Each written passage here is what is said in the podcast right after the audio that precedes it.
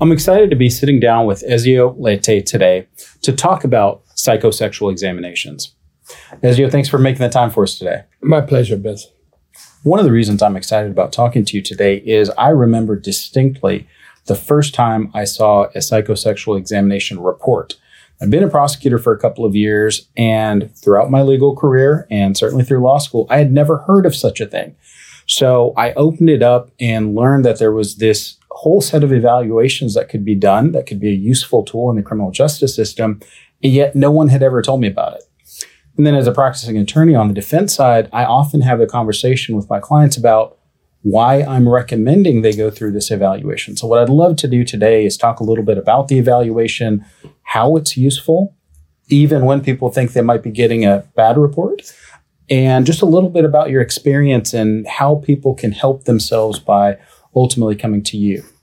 Absolutely. i am delighted to expand on, on all those ideas and concepts there because I've been doing this for quite a while. So that uh, can help inform your clients and, and the general public as well about what we do and how we interact with the courts. Okay, let's start with that. During my entire professional career, I have known you to be the gold standard with the judges here in Tarrant County, particularly because that's where I practice. And that's for good reason. You have been doing this one for a while, and two, you've built a reputation for testifying to the truth of the matter.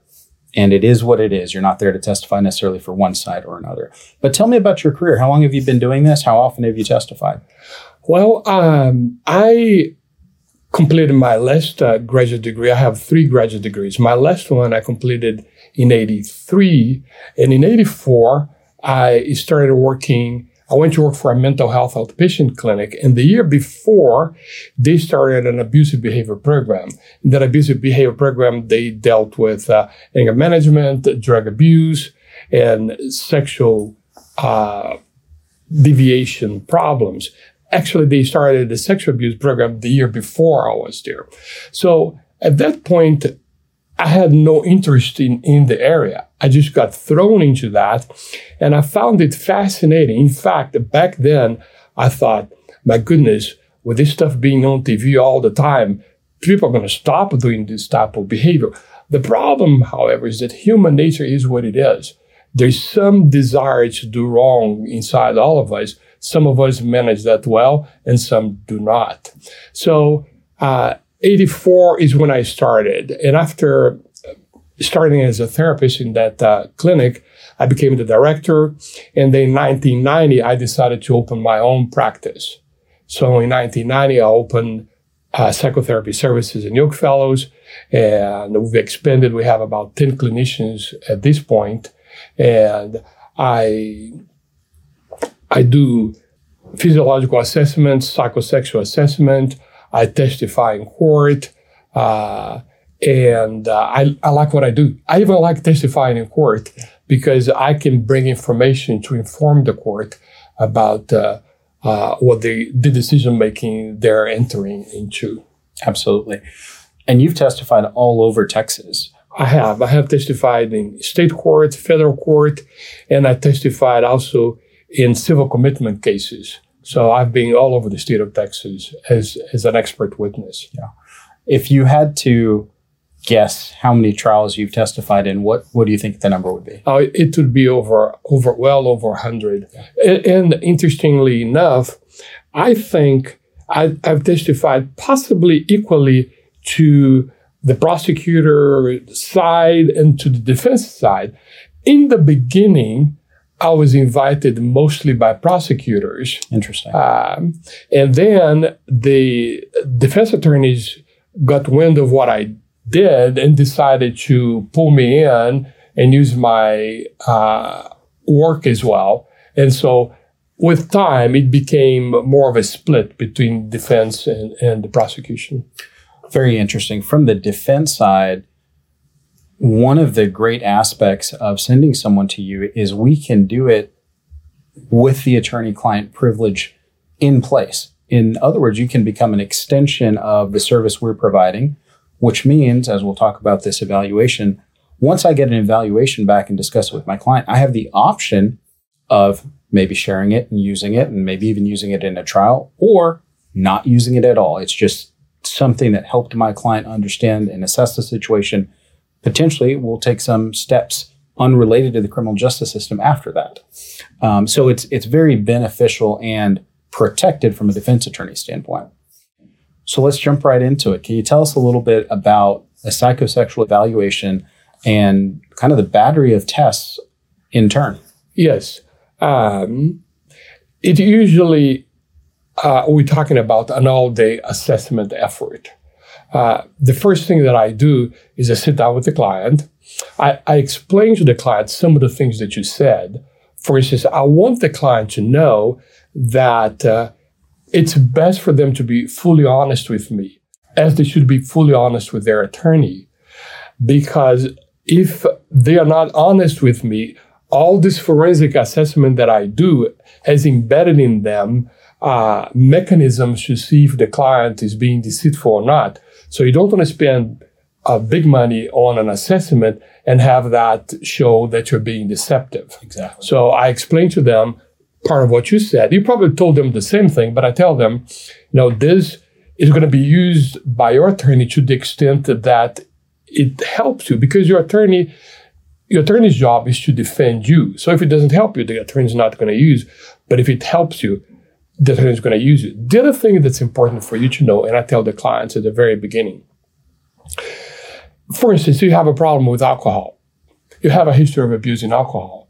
You don't want people to know that you're an alcoholic because you think that's going to look bad on you. That's incorrect. My assessment is going to look at what was the makeup of this individual that got them to fail in this area here. So I'm going to be on purpose finding some deficits finding some deficits so I can help with the deficits so attorney can be aware of that and we can find some mitigating matters to address that problem. So I have that conversation with them and I discuss their social history, family background. I discuss the offense. Uh, I discuss the offense not into a whole lot of details. I'm not trying to challenge them. I'm not an investigator, and I tell them that. Right. My uh, my effort is to help them uh, let go some of that bad history and put that on the table for me so I can understand why they did what they did. Right. Then I proceed with uh, psychometric testing. The psychometric testing includes a personality inventory. Um, with the personality inventory, I'm trying to figure out what is this person's makeup. I'll give you, for instance, if someone has a compulsive personality disorder, and they are looking at pornography, part of their pull to look at pornography relates to that compulsivity. And once I know that, I can create solutions to address that problem. So I, I, I do a personality inventory. As a quick aside, you just touched on pornography as the alleged offense, which raises the question what kind of cases are you brought into? Is it sometimes voyeuristic offenses, hands-on offenses. What are you brought into? It, it's it's a combination. It can be it can be voyeuristic behaviors. It can be uh, hands-on offenses, and it's important for me to know that because uh, one of the things that I'm going to be talking about down the line is risk assessment. So it's important for me to know the nature of the offense because that helps me decide uh, how does that fall into an actuarial risk assessment to look at that person's risk and then to pass that information on to you. Right. I want to know what their IQ is. Um, if they have a low intelligence level, my effort in working with them is going to be different than someone with a high IQ. So intelligence is important and it's important for the sake of treatment and also important for the sake of assessing their judgment capability. So I'll do an IQ test. I'll do a sexual inventory. I want to know about their sexual history, the sexual behavior, the things that interest them, and how any of that sexual background had an impact on the offense. As you're describing this test, I'll tell you candidly when I prepare clients to come in for an evaluation, I tell them, look, this is going to be one of the most invasive and potentially intrusive set of questions or evaluations you've ever thought of or imagined. But by being honest, we get to that end result of now we have a useful tool that could help us in many different ways. But they kind of have to be prepared for Yes. this is potentially something you've never talked to anyone about. I, I appreciate you doing that because we need to be working in tandem. Uh, uh, you and I are telling the client the same thing. And so when he heard that from you and then he hears that from me, you can see that we're on the same page.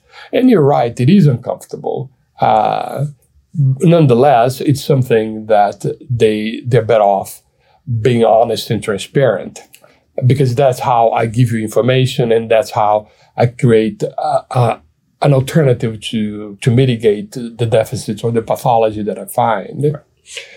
Then uh, the other thing that I do is I look at risk assessment. In the state of Texas, anyone who is uh, given the label of sex offender is uh, assessed by a Static 99 to see how do they fall under risk, risk to recidivate. They can be low risk, they can be high risk. And so looking at their history, it helps me understand what their risk is. Uh, one of the things that is embedded in a risk assessment is age. Someone who is 21 years old, just because they're 21 years old, is going to be a higher risk, age alone, than someone who is 65 years old. In fact, someone who is 65 years old may have a minus point on their risk assessment. Uh, but that's based on thousands and thousands of uh, uh, risk assessments that were done. But I need to know that information because I need to pass that information to you. If the client is an average risk or a low risk offender, that's an important piece of information for you to talk to the defense attorneys. So I want to find that information as well. Right. So that's all part of what I call the psychometric piece of my assessment. Uh, the next part of the assessment is an assessment of their sexual arousal. Okay. Before we jump into that, out of curiosity, this battery of assessments, is that unique to your office? Or if I went anywhere in Texas and asked for a psychosexual examination, would it be the same set of evaluations? Well, that's that's an interesting question. Psychologists, licensed professional counselors, uh, licensed clinical social workers, they all have the same pool of psychometric to put together. I, by experience, have put together what I believe to be best to give you the information. I I am not sure what other people do, but by by licensing requirements, they are required to do psychometric testing. Got it. What they will pick and choose to give may be different than what I do. Understood. Uh, but I want to use the best assessments that create the best information to give you, or or the prosecutor or the judge, uh, because if I take something to court, I can stand by that. Right. So I'm not going to have any Mickey Mouse test. I'm going to have something that's serious that can give information that no one can challenge because it has a reputation. And just to put it in perspective, I know you've testified in over 100 jury trials. How many evaluations do you think you've done over the course of your career? I, I've done well over a thousand Yeah. uh, assessments through the years. Yeah. Uh, you know, 40 years is not 40 days. It's it's it's a lot of a lot of assessments Right. uh, that we do. Okay, so please continue. You were uh, getting into the next set of evaluations. And so so the next assessment that we do is a plethysmograph. Can you explain for the viewers what the plethysmograph actually involves? Yes. Uh, the plethysmograph is looking at um, different physiological measurements. Uh, one thing uh, that we do is we measure the circumference of the penis. Erections is a result of uh, increased localized blood pressure. So as the blood pressure to the penis increases, we have what we call erection. So we measure that.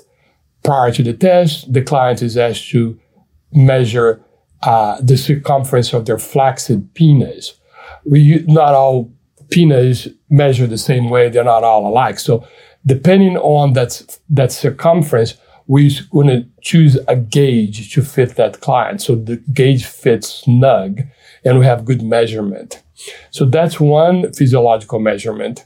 We also measure galvanic skin responses and breathing, which is something that we borrow from polygraphs.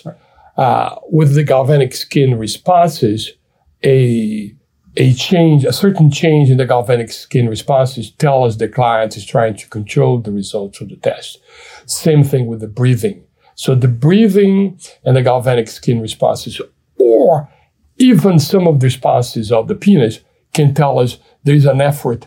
We call that response interference. There's response interference taking place. And, and that is affecting the results of the test. So it's scientifically it's a very elaborate thing. And then we need to look at all those uh, changes there to compute what is this person to uh, sexual arousal or sexual preference to gender and to force versus uh, friendly sexual interaction or consent. Right. The plethysmograph is not a very well known tool by lay people and sometimes not even by professionals. Absolutely. I was very surprised the first time I read a report.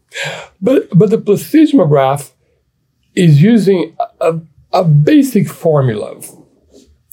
For instance, if I were to put two men in front of a video and uh, or a series of let's say a series of, of uh, still pictures pictures of adult males and adult females and one guy had erectile responses to the adult males not to the adult females. The other guy had response to the adult females not to the adult males i'm being simplistic here right. you'd classify one as a homosexual person in, in his sexuality, the other one is heterosexual. Right. Well, we expand that concept and look not only at the homosexuality and heterosexuality, but we also look at uh, arousal to gender, male, female, arousal to age from infants to adult, and uh, arousal to consent versus force. Right all very important factors when you're talking to a prosecutor. Absolutely. Because, for instance, if an offender uh, committed a sexual offense against, let's say, an eight year old daughter, and I do my assessment, and that person does not have a proclivity to eight year old girls, meaning he's not pedophilic in his sexual arousal response. Rather, he's got a response to adult females. So I have two things here. I have the fact that his arousal is not pedophilic, but it's an appropriate uh, adult straight uh, sexual response, and his offense is incest. Well, all the all the assessments and all the data is going to show that incest offenders are the least likely to recidivate. So this guy is a true incest offender. So his behavior is inappropriate. It's not acceptable. It's wrong. It's illegal. But his risk to recidivate is very low. Yeah. And when we talk about recidivism for folks who may not be in the criminal justice system, that's just the likelihood a person may reoffend. That, that's correct. Uh, which is uh, very important to know because if someone has a high likelihood to repeat sexual behaviors, clearly we need to do something different with that person than someone who has a low likelihood to repeat new sexual crimes. Exactly. Once you've completed the evaluations, you prepare a report that you then provide to whoever hired you, whether it's the client themselves or sometimes I, I, suppose probation is asking you to do a psychosexual Ex- evaluation. Exactly. And so you you would provide it to them. Sometimes, particularly from the defense side, clients are nervous about, well, what's that report going to say about me? Okay. And what if I get a bad evaluation? So I want to first address that. What happens when there are deficits, uh, often errors in judgment that are leading to the behaviors that we saw? what can that person then do? Does it end with just an evaluation, or what else does your office do? Yeah, that's a very important issue. because oftentimes the prosecutor is going to say, "Oh, you did this assessment and it showed all these deficits." However, the, I've been seeing this client for a year, so the picture, the initial picture is one. The picture of now is different. So when I see those deficits there and I see the client on a regular basis, I'm going to work with the client to begin addressing those deficits. Well, actually, that's what I do for all clients, not simply clients sent to me by defense attorneys. Once clients are placed on probation, uh, and they're going to see probation for five, ten years, they also come to me to do the very same thing. I want to mitigate that pathology. I want to create opportunities for this client to find solutions for things he did not know how to manage. Right. So I, my job is to give them management skills so they can deal with the problem, manage the problem, and demonstrate to me that they can, in fact, control themselves. There's almost a double benefit for the clients that I send you. And of course, when we get the report, we go over the report with our clients, we explain it to them and talk about the strategy of how we're going to use this. But there's the personal benefit they receive that over the course of time, continued counseling will help them personally make better decisions, avoid whatever got them to the original situation but there's also the benefit of I then get to take that improvement to the prosecutor. And it's not uncommon for me to say, hey, can I have a letter that says my client's been coming to y'all, y'all have seen improvement. And it's also not uncommon for me to get a much better outcome from the prosecutor because naturally criminal cases tend to take a long time to be resolved when they're serious. So if six months, 12 months, or 18 months have gone by, I'm now going to the prosecutor and saying exactly that. Yes, we, we knew there were deficiencies. We have addressed them.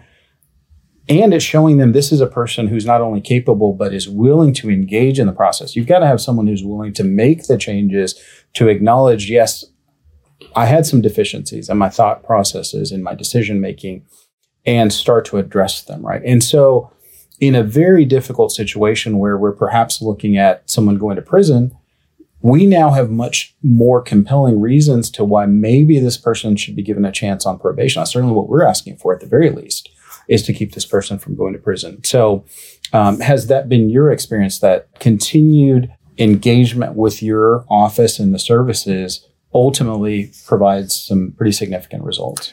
Well, uh, my experience is that again and again, when I have the opportunity to work with a client, and then I can show the progress and give you that progress.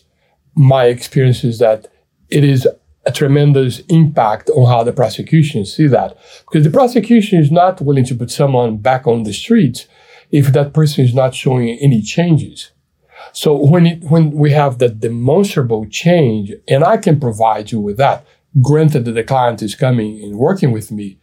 And uh, to be honest with you, there are times, I'll give you an example. There are times that um, clients are coming to see me, but talking about the issue of pornography, they have not been able to stop looking at pornography. So I'll call you and say, hey, the client's telling me he's not stopped looking at pornography. Let's do some work together to stop this behavior. And, and then, and then we do that so that the client can understand, not from just um, a clinical point of view, but from a legal point of view, how that can create damage for the client. Another thing that you and your staff are very good at is uh, uh I'll give you this example. A client um, has been charged with possession of child pornography. A person that only has by history possession of child pornography and no hands-on offenses is less likely to recidivate than someone who views child pornography but also has a history of hands-on offenses. Right. So I'll talk to the client and say, "Be honest with me. Do you have any hands-on offenses?" Uh, if you do, I'm not gonna. I'm gonna drop this question, leave this alone. Um, but if you don't have any hands-on offense, I'm gonna call your attorney and we're going to talk to your attorney about you doing a sexual history polygraph. And, and, and then we proceed with that. The client does a sexual history polygraph. He has no history of hands-on offenses. You and I know this guy is a lower risk. Right. And then you can use that Absolutely. uh, to help your case as well. Absolutely. It's not uncommon for individuals who are in this situation. They're charged with a very serious offense of a sexual nature. They're looking at potentially prison time. They're looking at sex offender registration, that they feel like the world's coming down on them. What is your recommendation? Let's say someone's gone through the evaluation, they're coming to you for counseling faithfully. Do you recommend that they also see a counselor separately to deal with the anxiety and the fear and all the other things they're worried about? Or is that something that is part of what you're counseling them on? Okay, excellent question. Uh, it, it varies. It depends on the case. For instance, if, if I diagnose a guy with having an obsessive compulsive disorder, I'm going to try through the use of cognitive behavioral changes to see if I can bring that under control.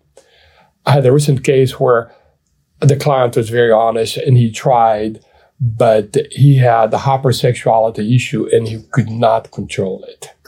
So I refer him to a psychiatrist with the approval of the attorney. The psychiatrist put him on Luvox, which is an SSRI medication, addresses depression, addresses anxiety, and he curbed that compulsivity with the client. Right. So all of a sudden, he has control over his sexuality.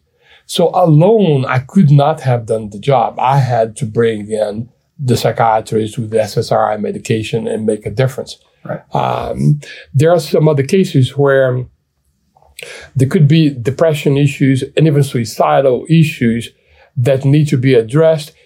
If I, if it's more than I than I can handle, I'd rather enlist the help of another mental health provider so that they can focus on that piece and I can focus on the piece of the sexuality. Uh, so it depends on the case, right. but either a mental health professional or a psychiatrist together as a team, we can make we can make a difference. Wonderful. You're looking at this holistically. What's it going to take to help this person get to where we need to get them to? And that's in the back of your mind every time you see them and talk to them. Ab- absolutely, yeah. There, the the problem is has too many facets. And once I, I identify the different facets, sometimes I have a piece, sometimes other professionals you need to be involved in that. So it's on a case by case basis that I'm going to make that decision. What do you wish specifically attorneys were better educated about when it comes to the services you provide, whether that's the prosecution or defense attorneys? Well, interestingly enough, your office is very good at, at the follow up. Many attorneys send the client, I do the report, I send the report, but I am not going to, it's up to the attorney to make sure that the client comes back for ongoing therapy sessions. Right.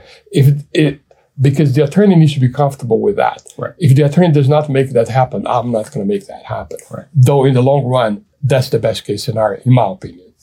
Yeah, absolutely. As we just talked about, we've we've seen so many massive changes in outcomes because the client went the whole journey. They, you know, completed what was expected of them, and it makes such a profound impact. If we had sat on our hands in those cases and waited the 12 or 18 months, there's no reason for the prosecutor to change their mind about what's going to happen and then potentially you go to trial and that's often not a favorable position for someone accused to be in. And so it just True. compounds the problems potentially. So I appreciate that. With any scientific method that you're asked to testify as an expert in court about, there's always the question of how reliable are these results? The tools and assessments that you use, what kind of work has gone into identifying whether or not these are in fact reliable tests? That's a that's a, a good question. When it comes to psychometric testing, we have validity and reliability embedded in all those tests. So if the validity is questionable, then my report is going to say that I have not a whole lot of confidence in my results. That's on the psychometric side of it. On the plethysmograph side of it, uh, there could be that someone is responding to something that is part of their fantasy world, but not necessarily part of their behavioral world. So um, I'm going to make up a situation where someone, for instance, has um, being charged with uh, possession of child pornography, and let's say most of the most of the images are images of uh, girls, but he has masturbated to images of boys as well, quite a bit.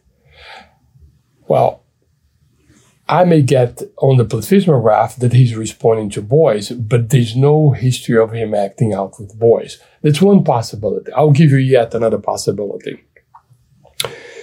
Statistically, uh, we've uh, found out that there are times that men respond sexually to things that are part of their past. So a man is acting out with, let's say, a 12 year old girl. He has no boy victims, but he's responding to the image of an eight year old boy. That response may be a false positive in a way because it's showing that he, that he's attracted to boys, but that that attraction is a result of his own sexual abuse. So what I'm going to do in my report if I if that's part of my finding, I'm going to put that in my report. So my report is going to say that he's responding to boys, but it's very likely, and research has indicated that this response is a result of his own history of sexual abuse and not necessarily a pervasive sexual attraction to boys. I think that underscores once again their need to be honest with you about their own history, which is not just their own experiences, but experiences that were thrust upon them, perhaps. Correct. When we're talking about the psychometrics, and you said there might be an occasion where you don't have a high level of confidence in the results, are you referring to that built in system where if they're not answering questions consistently, then the test itself is going to tell you, hey, there's some problems with maybe the reliability of the answers. That is exactly right. Yes. So there's a system that's going to tell me, I'll give you a, uh, a very clear example. The MSI is our, is our gold standard for sexual inventories. And if the client responds with 88 or more percent to false, we know the test is not valid. Got it. And if that's not valid, I'm, I'm going to say there's more to be known about this person's sexuality than we have reflected in our reports. Ezio, thank you so much for spending some time with us. I know your time is valuable and uh, a lot of demands on your time. As I mentioned, having you, who in my mind, and certainly I think in many of our judges' minds, is the leading expert in this arena. We always want to know what your report would say. And frankly, my office only sends our clients to you uh, for good reason. Tell the audience, because hopefully people throughout Texas will watch this and maybe other defense attorneys who need to contact you or even prosecutors who need to contact you might be looking for you. How can folks find your office? Well, our office is at the 301 West Rosedale, Fort Worth, Texas, 76104. Our phone number is 817-338-4471. And uh, anyone interested in our services can call our office and ask for me. And uh, the name is Ezio Leite and my, my staff will direct uh, that uh, call to me and I will promptly respond to whoever's interested in knowing more about us. Perfect. Ezio, we'll be sure to put your website in the description so folks can find you that way as well. Thank you. Thank you for spending your time with us and uh, your willingness to help educate. Hopefully, again, attorneys will watch this from both sides, certainly potential clients, and clients will watch this, and we hope it is a useful tool. So, thank you again. Thank you. My pleasure. It.